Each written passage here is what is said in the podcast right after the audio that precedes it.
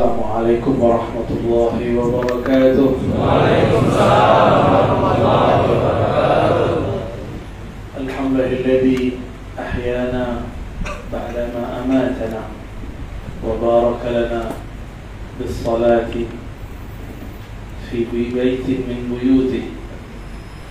ونصلي ونسلم على حبيبه الكريم سيدنا محمد وعلى آله وأصحابه ولبيته والمهد خليفته وسلم. أما بعد اللهم بك أسبحنا وبك أمسينا وبك نحيا وبك نموت وإليك النشور بسم الله الذي لا يضر مع اسمه شيء في الأرض ولا في السماء والسميع العليم.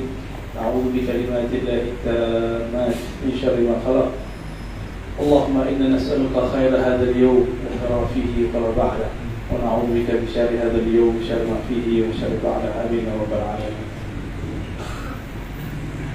Bapak, Ibu, ibunya ada. Ya? Oh ada, Mas Turun, Al-Taib Jemaah subuh yang pasti berkah ya Allah. Amin. Nabi dalam hadis Imam Tirmizi mengatakan Al-Barakatu li ummati fi bukuriha Keberkahan bagi umatku khusus fi ummati. Al-Barakatu li ummati fi bukuriha Mereka yang bangun di subuh hari Alhamdulillah ini keberkahan. Al-Barakah maknanya adalah Al-Khair Al-Kathir. Kebaikan-kebaikan yang banyak. Maka Aqallul Barakat Sedikitnya berkah Yaitu kita bangun sebelum orang bangun. Betapa indahnya Islam Orang-orang yang menyembah selain Allah masih tidur bertentu Kita diizinkan Allah bangun lebih awal Coba rasakan tidur banyak, badan sakit-sakitan. Benar ya? Tapi kalau tidur secukupnya, tidak usah berlebihan. Badan kita segar, rohani kita kuat, pikiran kita terang. Maka beruntunglah orang yang bangun subuh hari. Namun ada yang bangun subuh hari mulai suzon kepada tetangganya. Dia katakan, tetanggaku munafik, aku subuh, dia tidak subuh. Dia sudah dapat keberkahan bangun tapi tidak dapat keberkahan husnuzan. Hati-hati ya. Harus hati-hati. Syaitan itu tidak akan membiarkan manusia mengikuti jalan Allah dalam hidup. Sudah berkumpul pecah. Sudah berkawan tengkar. Sudah bersyahadat diuji dalam tidak ikhlas. Begitulah terus sampai mati sampai datang hari yang penuh keyakinan. Wa'bud rabbaka hatta ya'tiyakal yaqin. Sembahlah Allah sampai datang hari yang penuh keyakinan. Itulah mati. Para wali-walinya mati sebelum mati. Mutu qablaan. Itulah Sayyidina Abu Bakar radhiyallahu taala anhu. Ia mematikan dirinya sebelum mati. Maka Abu Bakar As-Siddiq untuk membantu perjuangan Rasulullah Sallallahu Alaihi Wasallam. Beliau tidak hanya korban jiwa, tapi juga korban semua hartanya. Dalam fikih Islam dilarang seorang mengorbankan seluruh harta kecuali Abu Bakar dan Umar. Ini mustasnayat. Kenapa? Inilah makom mereka berdua. Sayyidina Umar mengatakan dalam hadis yang sahih riwayat Imam Bukhari, aku membawa separuh hartaku. Bayangkan ini separuh Umar yang cerita. Umar ini juga seorang pedagang, pebisnis. Jika dia mengatakan separuh hartaku berarti itu sangat besar sekali. Lalu dia mengatakan dalam hati, aku insya Allah lebih banyak dari kawanku Abu Bakar. Sampai di masjid ternyata Abu Bakar sudah bawa beberapa onta. Semuanya berisi harta-harta untuk perjuangan Nabi Muhammad SAW. Apa kata Umar? Ya kalah lagi. Dulu orang itu berjuang berlomba memberi.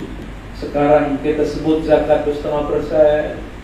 Itu masih ada bapak ibu berusaha untuk menghindar. Ustaz ini nggak wajib zakat kan? Ustaz ini nggak wajib kan? Saya sering sekali dengar orang mengaku gitu. Dia bertanya untuk menghindar dari bersedekah. Dia bertanya supaya menghindar daripada memberi. Seakan-akan bersedekah itu beban bagi padahal bersedekah itu adalah mengurangi beban Abu Bakar As-Siddiq memberikan semua hartanya kepada Rasul tanpa perlu bukti. Maka disebut beliau itu Siddiq. Setelah ia membenarkan Rasulullah tanpa alasan, dia berkorban untuk Rasulullah tanpa ada banyak pikiran. Siapa di antara kita pewaris Abu Bakar? Tentu tidak sanggup. Minimal kita ambil seperlima daripada pengorbanan Abu Bakar. Dia korban hartanya, korban jiwanya, korban keluarganya bahkan anaknya putrinya diberikan untuk baginda Nabi Muhammad SAW. Saya tidak suruh bapak ibu kasih anak ibu saya ya. Jangan salah paham. Nanti gotong lagi bawa anaknya. Badan saya baru satu. Baik. Sayyidina Abu Bakar As-Siddiq percaya kepada Rasul tanpa perlu bukti. Itulah yang disebut Siddiq sedih ikut Nabi tanpa perlu bukti alasan. Bagi dia Muhammadun Al-Amin itu adalah bukti paling besar. Maka Sayyidina Abu Bakar As-Siddiq ketika mengenang Nabi dia selalu menangis. Dalam sebuah hadis Imam Tirmizi, orang bercerita tentang Nabi, dia tidak sanggup bercerita. Dia ingat Nabi, dia langsung memejamkan mata, air matanya langsung menetes itulah saksi bahwa ia betul-betul cinta bagi Rasul Sallallahu Alaihi Wasallam. Semoga kita mewarisi cinta. Keturunan-keturunan beliau banyak pergi ke negeri India. Di antara keturunannya ada juga kawan-kawannya yaitu keturunan Umar Al Faruq. Itulah kemudian yang menjadi mujaddid Tariqah Naqsyabandiyah, Qadiriyah, Khistiyah, Kubrawiyah, di zaman Raja Akbar. Ketika itu Raja Akbar terpengaruh liberalisme zaman itu mencampur adukkan antara dua agama. Datanglah Sidi Syekh Ahmad As-Sirhindi Al-Faruqi beliau keturunan dari Umar Al-Faruq kemudian menegur Sultan tiada ulama yang berani menegur Sultan kecuali dia Akhirnya beliau pun ditakuti sultan. Dicarilah celah-celah, akhirnya beliau kalah. Maka dimasukkan ke dalam penjara. Tapi masuk penjara, ketua penjaranya takut. Karena dimasukkan penjara orangnya tiada. Besok keluar lagi. Mirip-mirip dengan imam-imam kita sedang. Ahmad Sirhindi memegang lima tariqah dari beliau turun, turun, turun, turun Sampailah kemudian kepada ulama-ulama Abu Baibah Sampailah kemudian kepada Maulana Ilyas Sampai kepada Maulana Zakaria Maulana Yusuf Al-Kandahlawi Saya dapat sanad kitab-kitab mereka dari murid-murid Sayyid Muhammad Alawi Al-Maliki Al-Marki Murid beliau banyak sekali dan mengatakan kami meriwayatkan kitab-kitab Maulana Zakaria daripada Sayyid Muhammad Alawi Al-Maliki. Dengan ini siapa yang putus sanatnya fa'ajis turkum jami'ah. Fa'arwi kutubu min Syedi Syekh Amin Salim Al-Qurbi. Kadzalika Sayyidi Syekh Muhammad Abdul Rabb Al-Nazari wa huma an Syekh Sayyid Muhammad Al-Alwi Al-Maliki wa huwa an Syekh Maulana Zakaria Al-Kadahlawi.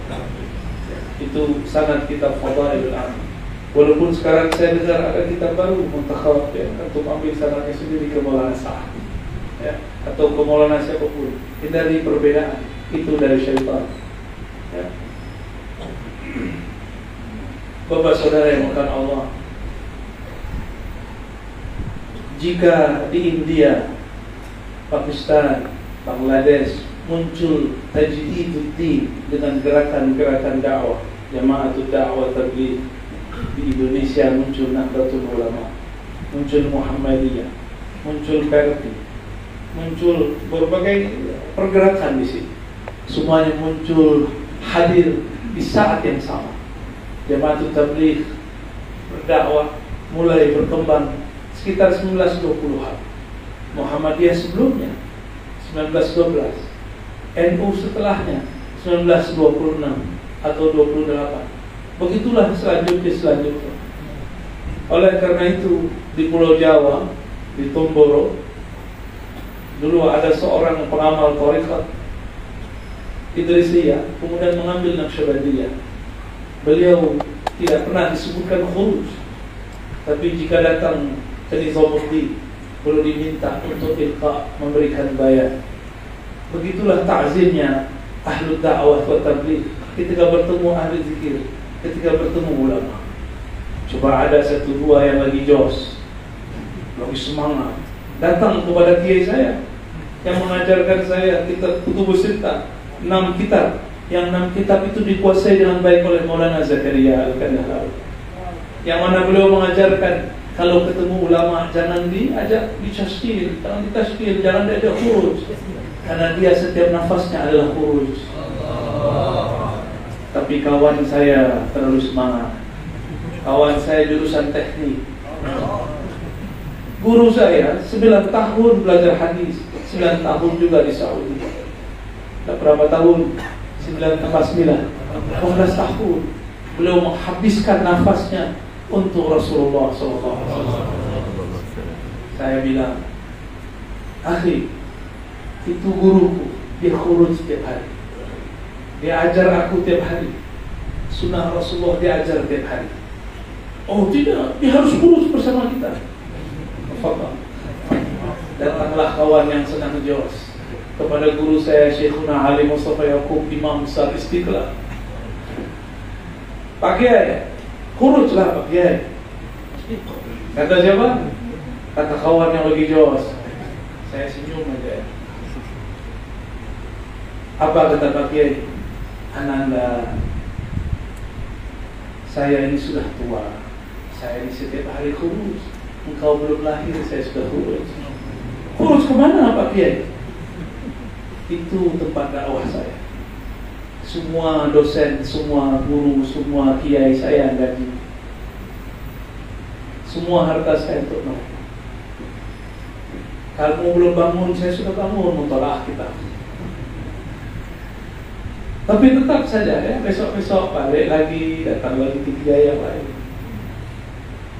Tapi itu terjadi, saya maklumi dia lagi jos.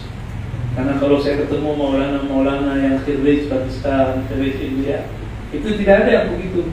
Malah kalau ketemu ahli zikir ulama minta doa, benar tidak? Ya. Pak Kiai doakan kami, kami sedang berdakwah di jalan Allah. Mursyid, Sayyidi Syekh, Tuan Guru ahli zikir, tolong doakan kami doa engkau barokah. Begitulah selalu. Cuma ada yang lagi jos. Ada juga yang lagi jos bentak saya. Ya, tapi saya maklumi. Saya lagi buka kitab Ihya Ulumuddin. Saya ajak ayo Pak ngumpul. Masa kalian kalau ada ustaz bayan ngumpul tapi kalau saya tidak kumpul, mereka tersinggung. Pak ada ta'lim, saya dikumpul dikelilingi mau dikoyok dengan kata-kata ditashkir tapi saya tidak mau kecuali dengan bahasa Arab akhirnya ada satu yang bisa bahasa Arab saya jawab lalu saya tanyakan kepada dia bukankah saya di sini sebagai dai sebagai ustaz bukankah kau punya adab bila Arabia saya tanya dengan adab saya tanya pakai bahasa Arab bukankah engkau belajar adab bahwa jika engkau bertemu guru, ketemu ahli kitab, ketemu orang mu'alif, maka tidak mengajaknya khuruj. Kenapa engkau mentasyir saya untuk khuruj? Saya sudah sering khuruj dulunya. Tapi khuruj saya kemudian berubah modelnya. Tapi saya faham khuruj kalian. Dan saya membela kalian di mana-mana. Tapi kalian sekarang kurang ajar kepada saya. Bila Arabia saya ngomong, tiba-tiba ada satu orang pakai tato, bentak saya, mau pukul. Dia mau pukul sambil tangannya, saya salami. Syukran. Dia kaget, ya, nggak tahu apa kata dia. Kau nih, sebelum dia mau pukul saya, kau nih masih muda, sok banyak ilmu, sok banyak pengalaman. Saya ini sudah lama hidup. Lalu dia mau ambil tangannya, saya ambil tangannya, kita salam. Dia kira saya mau bersilat, bersilat lidah. Betul saya bisa silat pak, sedikit dulu. Masa dulu masih kurus. Sekarang badan pun sudah berat. Bisanya silat lidah. Tapi tidak masalah. Saya ketemu Maulana-maulana yang lain. Saya hukumi jemaah tabligh wa dakwah dengan maulananya, bukan namanya bijos.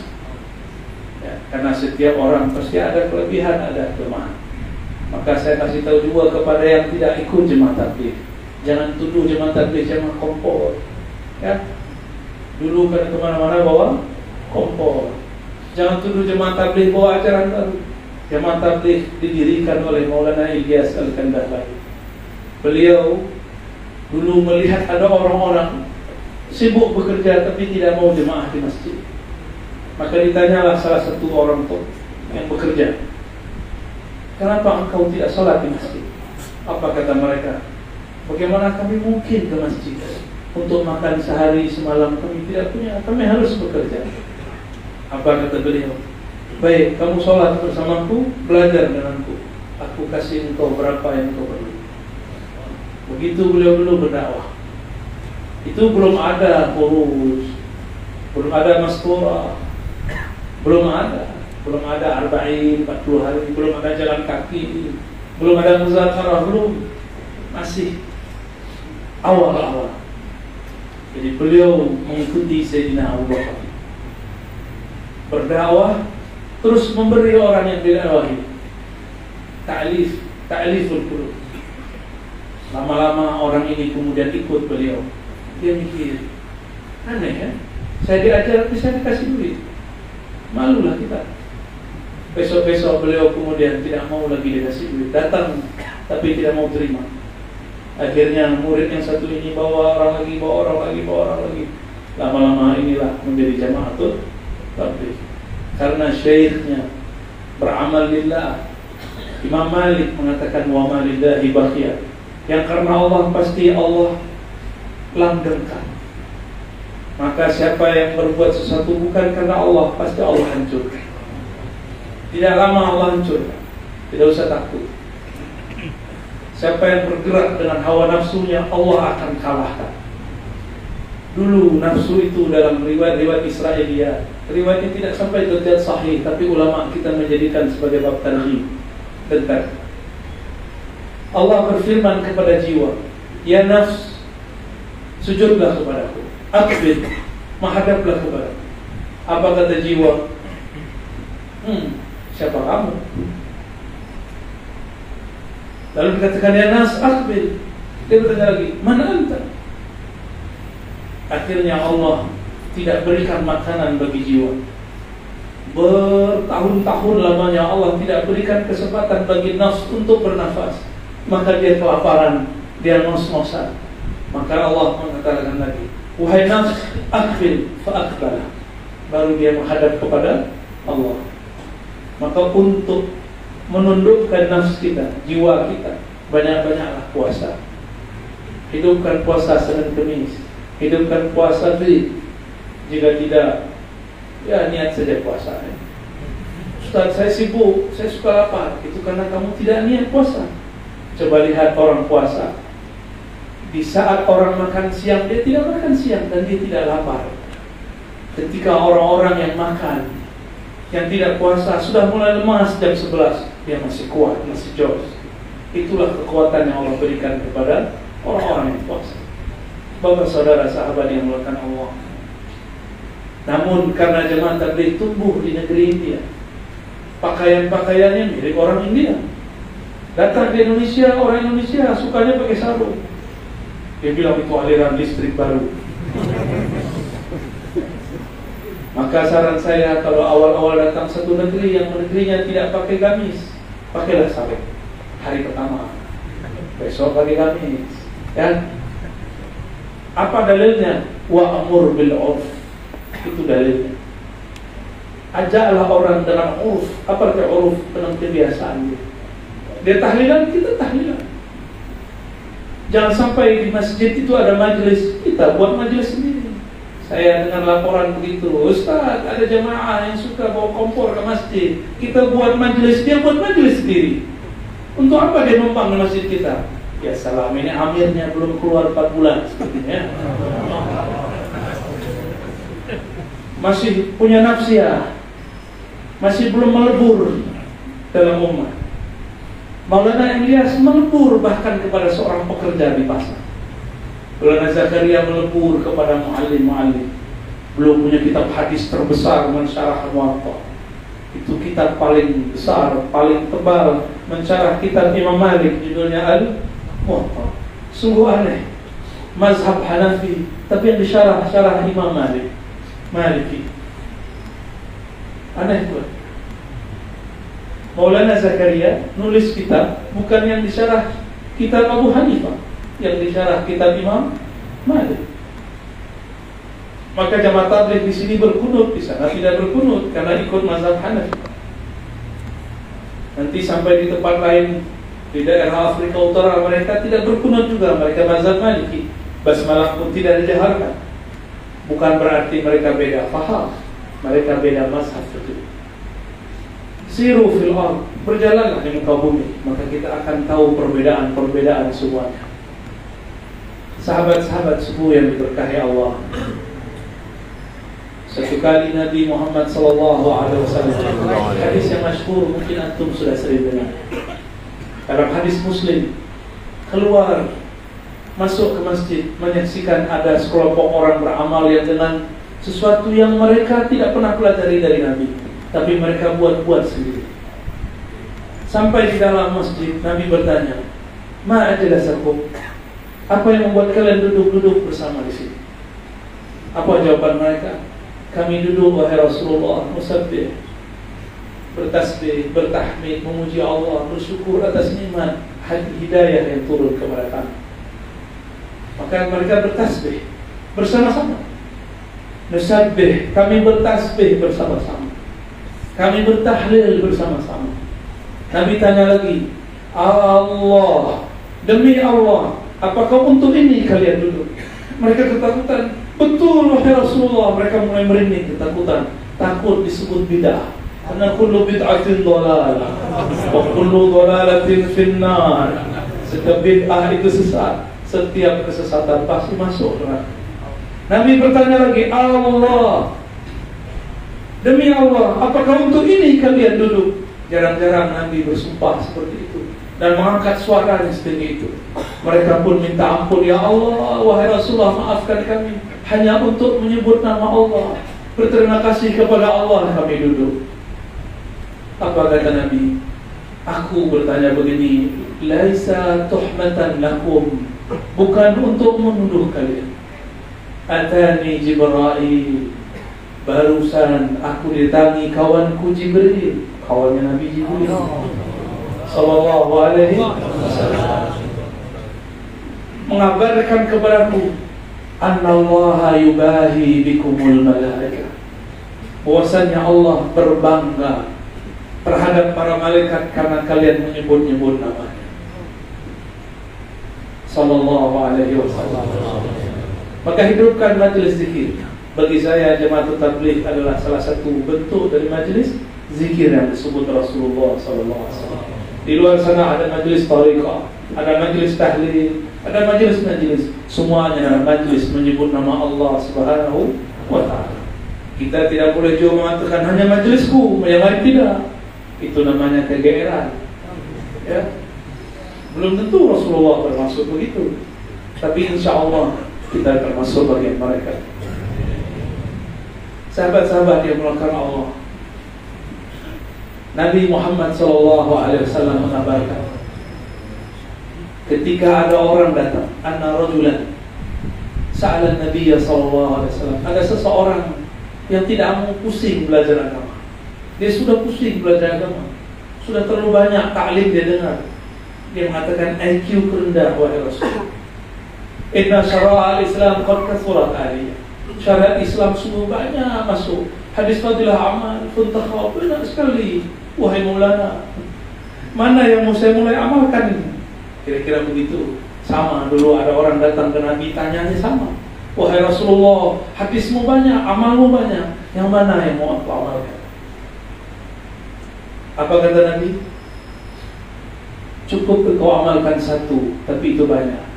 La yazalu lisanuka ratban bidzikrillah Amalkan satu ini Lisan engkau senantiasa basah menyebut nama Allah Ratban Ratban itu artinya basah Rabban juga berarti kathura. Banyak. Maka kalam Nabi inilah yang dipakai dalam zikir pagi sore. Yang dipakai ketika ada yang jauh lah, harus ada yang zikir di masjid. Benar tak? Karena zikir itu adalah energi orang berbicara. Karena tidak semuanya belajar torikoh, tidak semuanya belajar hakikat, maka harus ada ahli zikirnya ketika kita berdakwah. Tapi kalau kita ahli zikir tidak ada usah, ya udah nggak usah ada tim ahli zikir. Yang zikir cukup yang ngomong. Karena kalbunya satu nafas naik, satu nafas keluar adalah zikrullah. Allahumma salli ala sayyidina Disebutkan dalam hadis Imam Bukhari bahwa Nabi SAW mengkhabarkan Inna lillahi malaikatan tawafin. Sesungguhnya Allah memiliki malaikat-malaikat yang tawaf Tawafin yang banyak keliling. Di riwayat yang lain sayyahin Yang berkeliling bersafar. Itulah yang diamalkan oleh kawan-kawan tabligh. Mereka suka ke mana-mana. Apa yang mereka cari? Yaltamisuna ahli zikr, majlis zikr.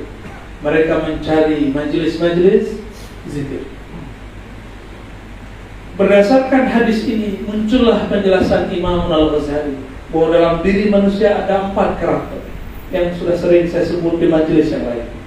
Ada karakter tabiat-tabiat hewani. Tabiat hewan ini ada dua. Ada hewan yang jina tapi syahwatnya besar. Disebut bahimiyah makan, minum, kawin, tidur, ngoceh, nongkrong. Itu karakter hewani dalam diri. Itu karakter hewani.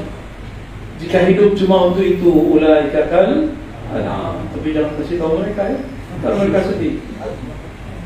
Lalu ada karakter sibaiyah.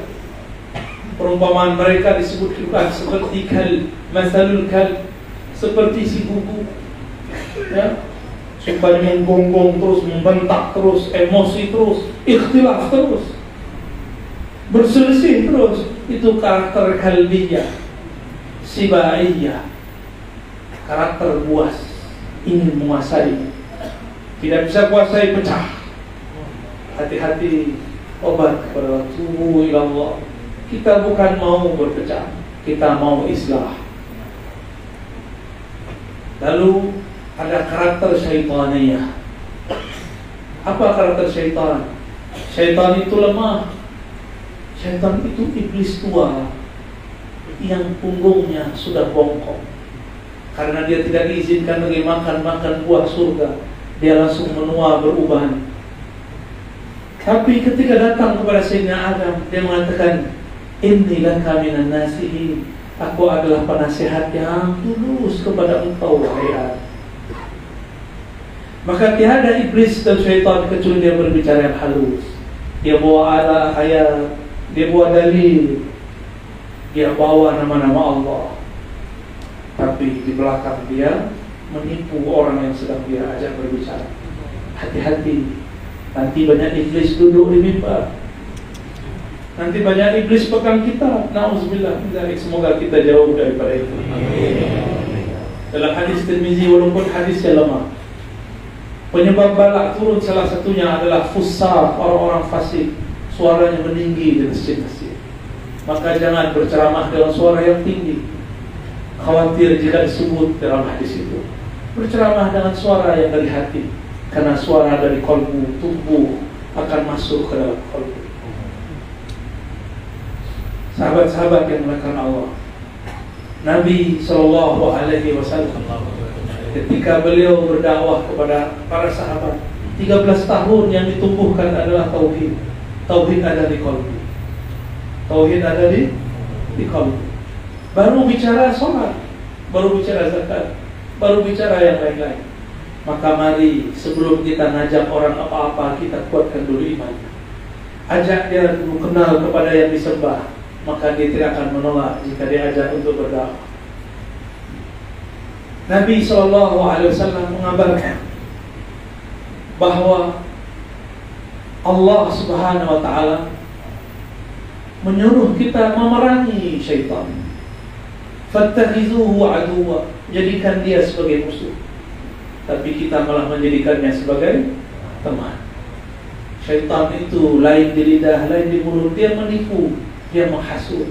Maka sifat sombong melahirkan hasud, menghasut supaya orang berselisih, menghasut supaya orang saling membenci, menghasut supaya orang kemudian berbeda satu sama lain.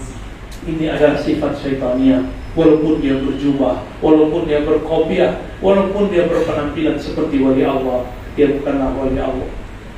Di belakang dia adalah iblis. Hati-hati, hati-hati. Kenapa saya berani mengatakan begitu? Iblis sangat mengerti apa yang kita buat. Karena iblis sudah ribuan tahun di surga. Dia mengerti semua amal malaikat dari langit pertama sampai langit ketujuh. Dia mengerti semua amal malaikat. Maka dia pernah diangkat jadi malaikat. Jangan tertipu dengan zikir-zikir kita. Zikir kita belum tentu menyelamatkan jika akidahnya tidak sahih. Jika husnuzonnya tidak ada. Ada karakter yang keempat, karakter malaikat. Malaikat itu Nabi kabarkan ketika Nabi ditanya wahai Rasulullah zikir apakah yang afdal?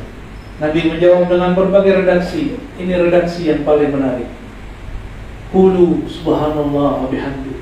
Bacalah subhanallah wa bihamdi. Inilah yang dibaca malaikat-malaikat yang tinggal di langit. Maka siapa saja yang berzikir dia sedang menghidupkan karakter malaikat. Tapi hati-hati, malaikat itu tidak makan, tidak minum, tidak kawin.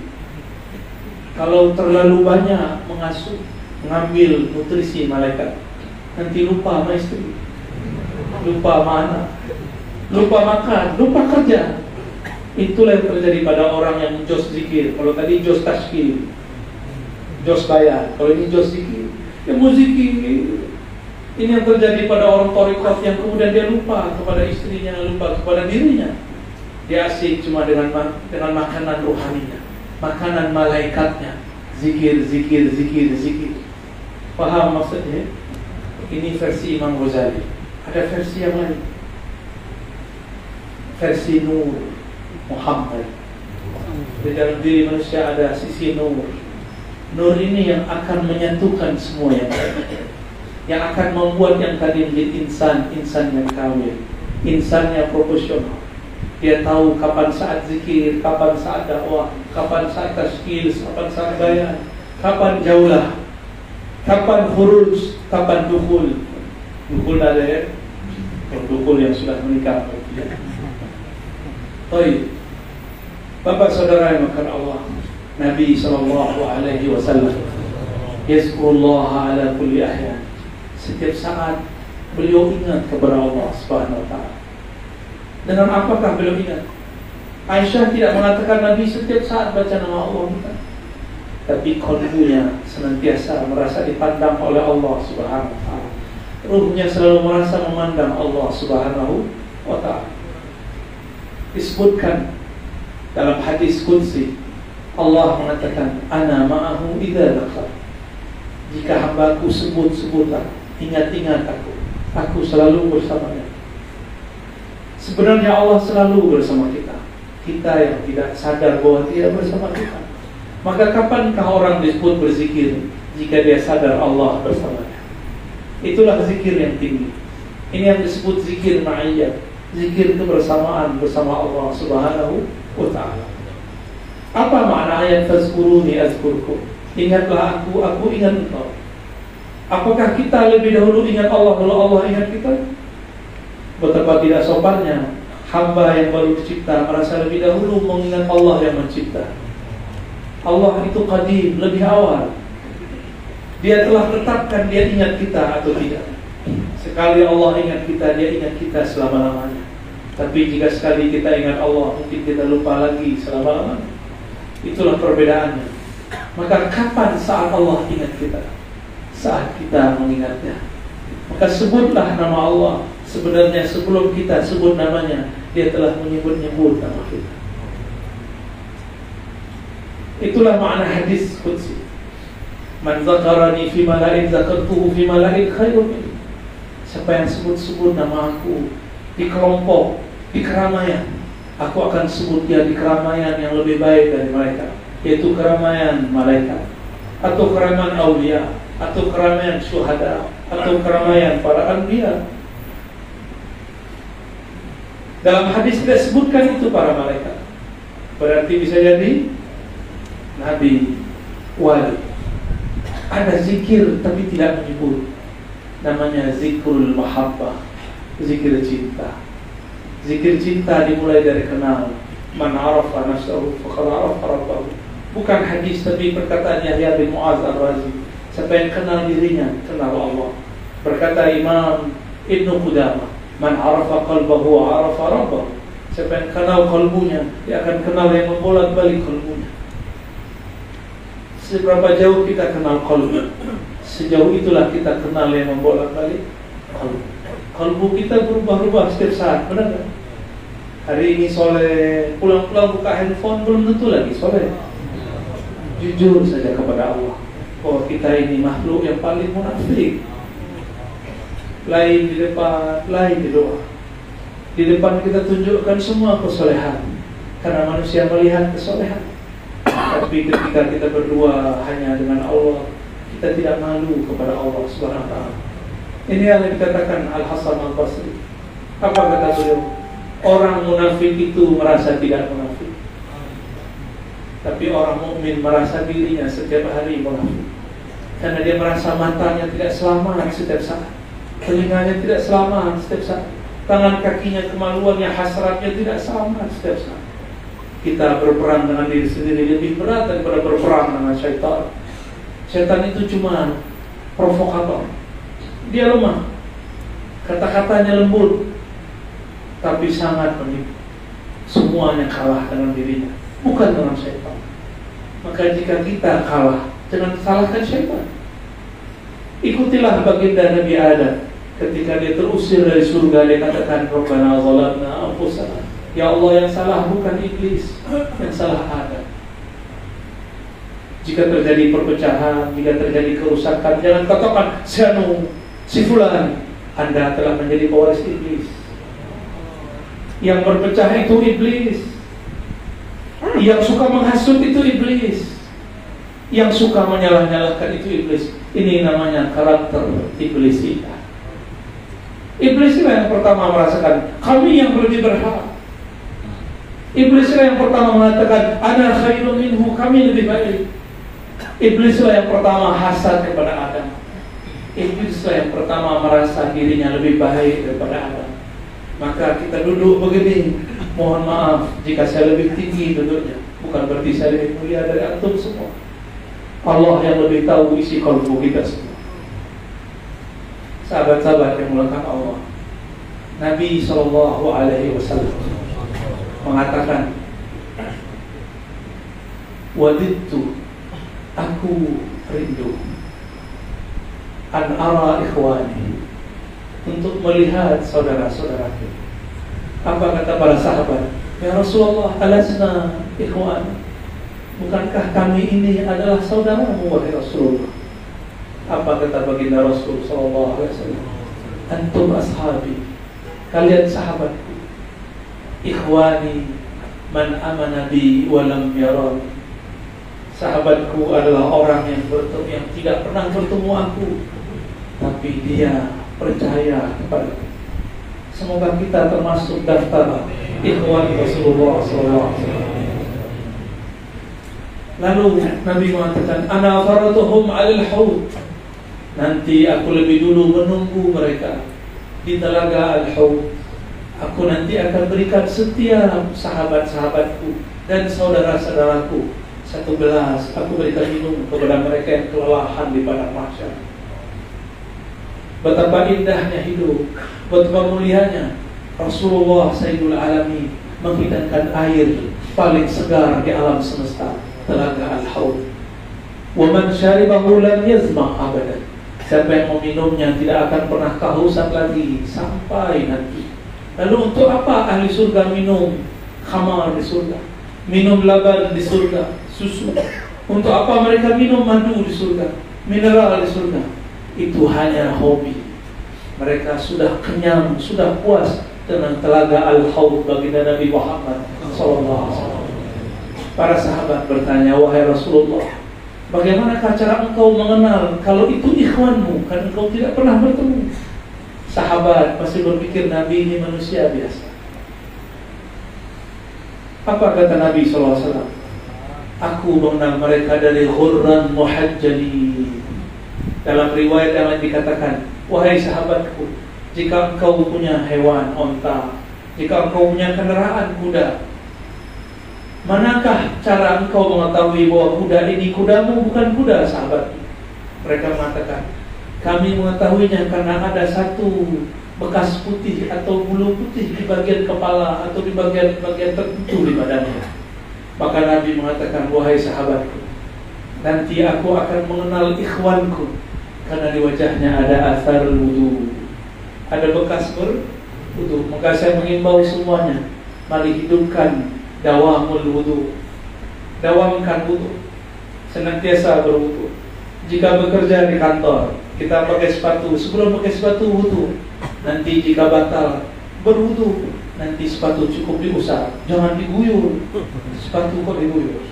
Jangan dicopot, tidak usah, cukup diusap. Jika sholatnya pakai kaos kaki masih sah, tidak perlu lagi berwudu. Tapi jika copot kaos kaki, harus ber berwudu.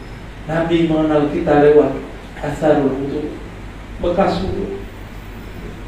Coba jaga wudunya. Wudu itu ada akar kata dia Dawa artinya sinar. Maka Nabi dari jauh melihat itu umatku di wajahnya ada cahaya wudhu. Orang jika berwudhu kata Nabi yakhruj zunub maka keluar dah semua dosanya dari satu tetes air yang mengalir tubuhnya. Apa maksudnya? Orang berwudhu itu adalah orang yang taubat. Makanya ba'da wudhu kita berdoa Allah menjalani minat Maka ada orang yang tidak terlihat banyak wudhu Tapi di kalbunya ada cahaya taubat Itu juga hurran muhajjali Di kalbunya ada cahaya Mereka akan diselamatkan Rasulullah SAW Jika kita datang dengan pemimpin alam semesta Beranikah malaikat hisab menghisap kita? Jika kita datang dengan zat yang zat itu dicintai oleh pemilik alam semesta, beranikah malaikat mizan menimbang untuk menimbang kita? Jika kita masuk alam kubur bertemu mungkar nakir, tapi kita punya stempel, saya ini ikhwan Rasulullah, beranikah mungkar nakir membentak kita? Jika dibentak dia akan dimarahi Rasulullah Sallallahu Alaihi Wasallam. Tidak usah jauh-jauh yang sudah pernah kurus ke luar negeri. Disambut oleh pemimpin negeri atau orang yang bertuah di satu negeri. Kita tidak perlu lewat imigrasi benar langsung jalur khusus itu baru di dunia jika kenal tuan di sana sayyid di sana syekh di sana pemimpin di sana maka kita masuk tanpa hisab tanpa azab tanpa ditaruh di imigrasi tanpa dituduh sebagai korupsi apalagi sebagai teroris ya, saya sampaikan kepada teman-teman para pemimpin negeri jemaah tabligh jauh dari teroris. Mereka mengharamkan ahbabnya untuk bicara politik, benar. Mengharamkan ahbabnya bicara ikhtilaf, siasa. Maka barakallahu fikum. Siasah antum ternyata sangat halus. Siasah meramaikan masjid. Siasah juga tapi bukan siasah yang salah. Apa kata Nabi? Ana sayyidu waladi Adam yawmal kiamah Yang faham sir hadis ini Hadis Bukhari akan paham Kenapa kita perlu kenal Nabi Kenal orang yang kenal Nabi Kenal orang yang membawa ajar Nabi Akulah sayyid Akulah pemimpin Akulah raja manusia di akhir Ketika di padang mahsyar Maksudnya apa? Jika kalian punya salam kepadaku Aku selamatkan kalian jika kalian sudah berkirim rindu kepadaku, aku akan jemput kalian. Jika kalian ikuti sunnahku zahir dan batin, aku akan jamin kalian. Itu mana hadis. Nanti Rasulullah sendiri yang menjemput kita. Amin ya Allah. Wassalatu wassalamu alaika ya Sayyidina ya Rasulullah. Mohon jadikan kami yang hadir ini Wahai baginda Rasul. Orang yang kau jemput langsung Wahai Rasul. Tanpa hisab ya Tanpa azab Tanpa kami disiksa ya Allah. Tanpa kami diperiksa ya Allah. Jadikan kami bersama bayang-bayang Nabi-Mu ya Allah. Jika kami tidak dapat memegang tangannya ya Allah Jadikan kami memegang tangan orang yang memegang tangannya ya Allah. Ya Allah jika kami tidak dapat memandangnya di dunia Jadikan kami mendapat karamah Dapat kemuliaan memandangnya pada mahsyar sana. Ya Allah Ishfa'alana bisyafaati Jadikan kami yang mendapatkan syafaat Sayyid Yawmal Qiyamah Penghulu kami di hari kiamat Al-Fatihah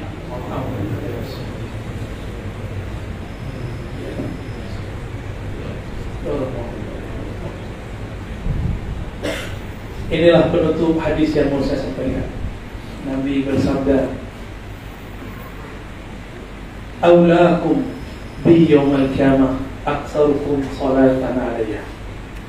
Orang yang paling aku utamakan nanti adalah orang yang banyak berkirim rindu kepada aktsarukum salatan. As-salah min as-silah. As-silah yakni mengirim hubungan rindu hubungan saya, hubungan cinta kepada Maka saya ijazahkan yang hadir Salawatlah setiap hari 313 Katakan Sallallahu ala Sayyidina Sallallahu ala Habibina Atau assalatu wassalamu alaika ya Sayyidi ya Rasulullah. Salam atas engkau wahai baginda Rasul. Sallallahu alaihi wasallam. Baca 313 Insya Allah jika kita tidak termasuk pejuang akhir zaman semoga kita dikumpulkan bersama mereka. Inilah jumlah para nabi. Itulah jumlah ahlul badar itu juga jumlah nanti yang membersamai al-imam al-mahdi. Jika kita bukan bagian mereka semoga kita terhubung dengan 313 amin. Ya rabbal alamin. Kelas baik. Baik Bolehkah kami ingin tahu wasilah Buya siapa nama rohani kami? Nama rohani yang tahu cuma Bapak rohani. Saya bukan Bapak rohani, tapi saya diberikan ilmu metodologinya. Bapak rohani punya pewaris. Pewarisnya wali-wali besar. Kadang-kadang saya diizinkan bertemu beliau. Jika Allah izinkan, saya mintakan nama rohani antum ya. kumpulkan namanya semua. Nanti dicatat kirimkan terlibat. Pakai ditulis yang bagus. Nanti kita mintakan jika saya bertemu beliau. Ya. Insya insya Allah. Tulis bagus-bagus ya. Tulis bagus-bagus. Diketik yang bagus. Besar-besar pakai bin atau binti nama rohani itu adalah nama hadiah dari wali-wali Allah kalau kita berapa seperti kita mau naik pesawat tidak punya nama bisa berangkat? Kita mau pergi ke luar negeri mau kurus nggak punya paspor bisa berangkat? Maka nama rohani itu sama dengan paspor masuk ke dalam barzah. Ilmu ini ilmu bid'ah bukan. Nama rohani dalilnya adalah surat Sof ayat 6 yang mengkhabarkan nama rohani baginda Rasul SAW adalah Ruhullah Isa. Karena dia Ruhullah, dia tahu nama yang memberikan nama dia. Siapa yang memberikan nama Sayyidina Isa? Itulah Abu Ruh, itulah Umur Ruh. Abu Ruh Sayyidina Muhammad. Nama rohani Rasulullah adalah Ahmad. Inni mubashirun bi rasulin ya'ti min Ahmad. Aku mengabarkan kepada kalian mengenai ada seseorang yang akan muncul di akhir zaman namanya Ahmad. Maka Nabi Muhammad nama ruhnya Ahmad. Di akhir zaman Al-Imam Al-Mahdi dia juga adalah pewaris Ahmad. Namanya juga tidak jauh-jauh dari Muhammad dan Ahmad. Tapi nanti akan banyak yang ngaku namanya Muhammad dan Ahmad dan dia mengaku Mahdi. Ternyata dia Mas Mahdi. Nanti mungkin bisa lewat aku atau siapa saja. Ini akan banyak nanti. Saya diizinkan beliau dan mengatakan jika ada orang minta nama kumpulkan saja. Jika Allah izin saya akan tulis. Saya mau ngasih nama anak satu, pusing satu jam. Dia seribu nama satu hari. Orang ini yang ahli namanya. Nama itu adalah percikan dari nur Nabi Muhammad. Nur itu ada karakternya. Jika di karakternya pemurah, biasanya bernama karimah. Jika karakternya perindu bernama muhib, pecinta. Ada semua karakter itu.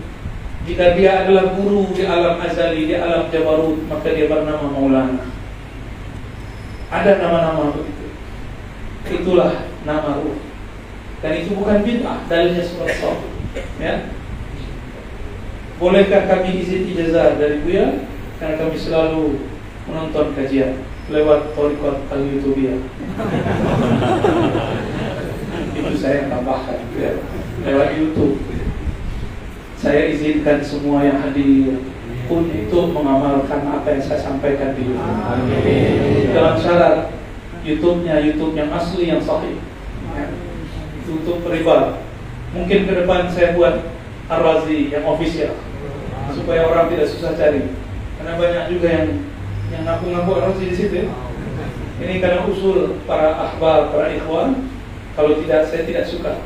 Saya tidak suka disebut Ar-Razi official apa itu ya? Lain faun saya tidak suka yang begitu. Tapi karena untuk dakwah kita boleh ya. silakan amalkan jika itu berkenan di hati. Kirim fatihah untuk Nabi. Kirim fatihah untuk guru-guru. Salawat kepada beliau sallallahu alaihi wasallam. Insya Allah dalam kita dibimbingnya bolehkah kami tahu Buya bertoriko apa ini namanya apa ya?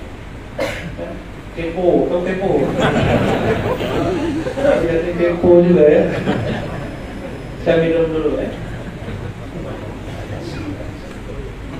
Susu bukan, bukan spamping.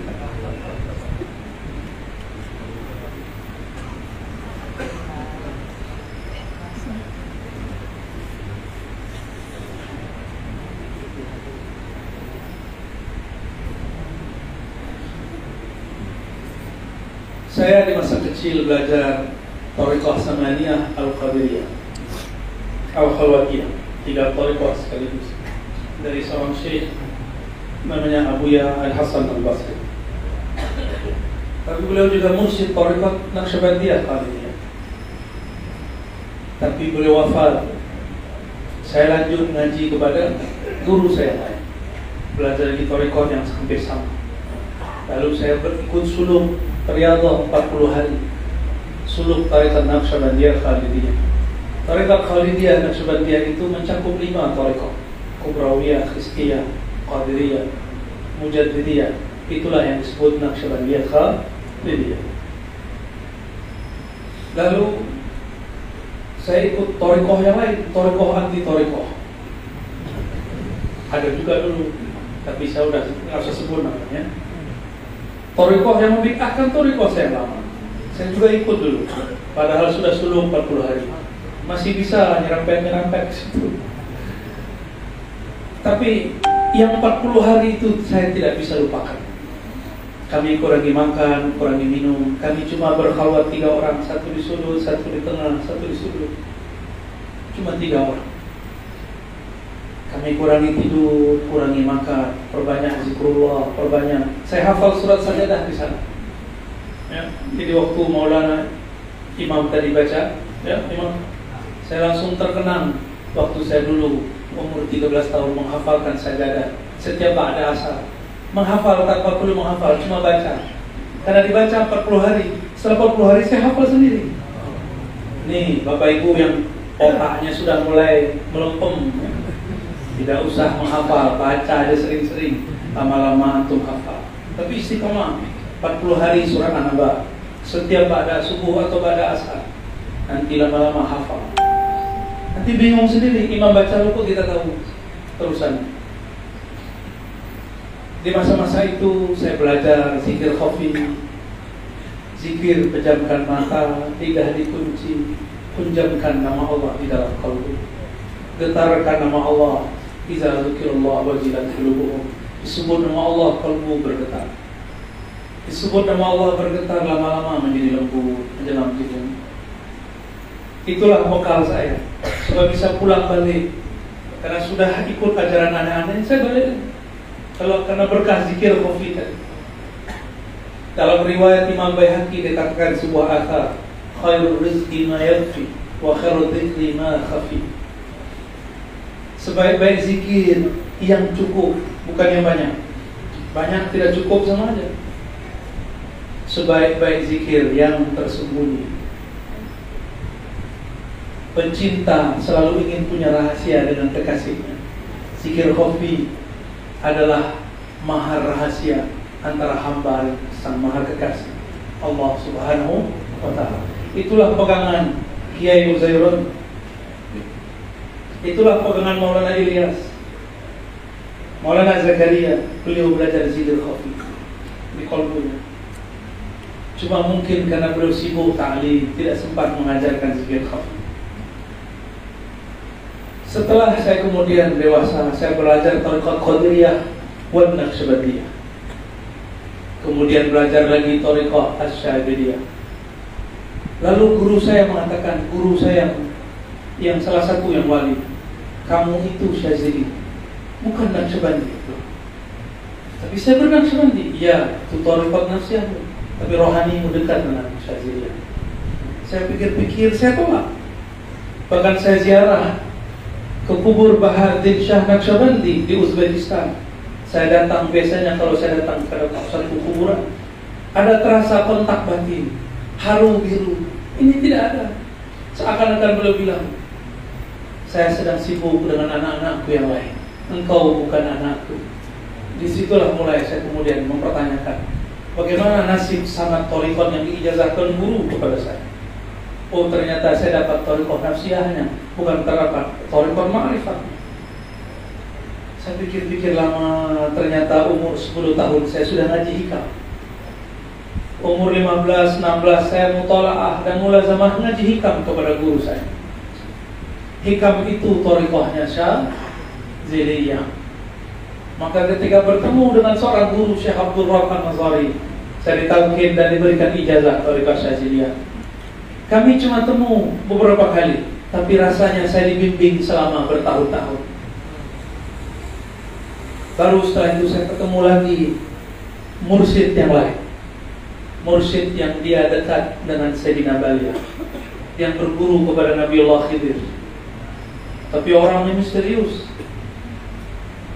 Seperti Nabi Khidir ditemui Nabi Musa, misterius. Kadang begini, kadang begitu. Kalau kalbu ini kurang-kurang husnuzon, kita akan suuzon kepada beliau. Nabi Musa tidak sabar ketemu Nabi Khidir. Sudah ketemu tidak sabar bantah Nabi Khidir, benar? Maka jangan salahkan antum nanti kalau ketemu wali-wali Khidiriyah pasti akan ingkar. Maka jangan minta aneh-aneh. Cukup ketemu wali-wali biasa dulu. Jangan minta ketemu Nabi Khidir dulu. Tapi malah ingkar nanti ya. Siap? Ya. Kalas? Kalas. Saya rasa cukup ya. Jadi sekarang torikoh saya torikoh apa? Semua torikoh yang bersambung kepada Nabi itulah torikoh saya. Maka saya cinta kepada semua ahli sufi. Saya cinta kepada semua orang bersanad kepada Rasulullah SAW. Di kolbu ini sudah tidak ada lagi sekat-sekat torikoh. Semua torikoh adalah torikoh. Semua mursyid adalah mursyid. Semua murid adalah sahabatku. Mari cintai semua orang walaupun berbeda. Wassalamualaikum warahmatullahi wabarakatuh. Saya salam ya. Oh bagi kumpul dulu. Hah?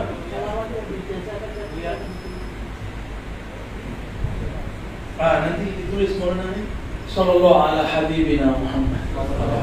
Itu yang percaya. Ada terjawab? Tak. Udah gitu ya. Afwan. Sallallahu ala habibina Oh, ini saya mau kasih ke siapa? Jadi insya Allah ya, Ustadz ini akan menghadiahkan buku pada pagi hari ini kepada tiga orang dan silakan untuk maju ke depan mengambil bukunya insyaallah. Pertama adalah Ustadz Ihsan Iqbal.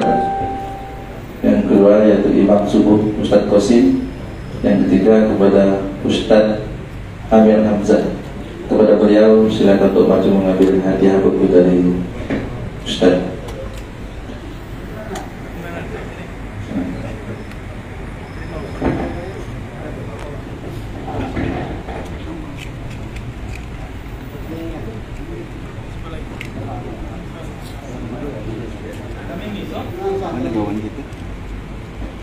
Di belakang di samping menyebar ada tanda tangan beliau. Kemudian hasil dari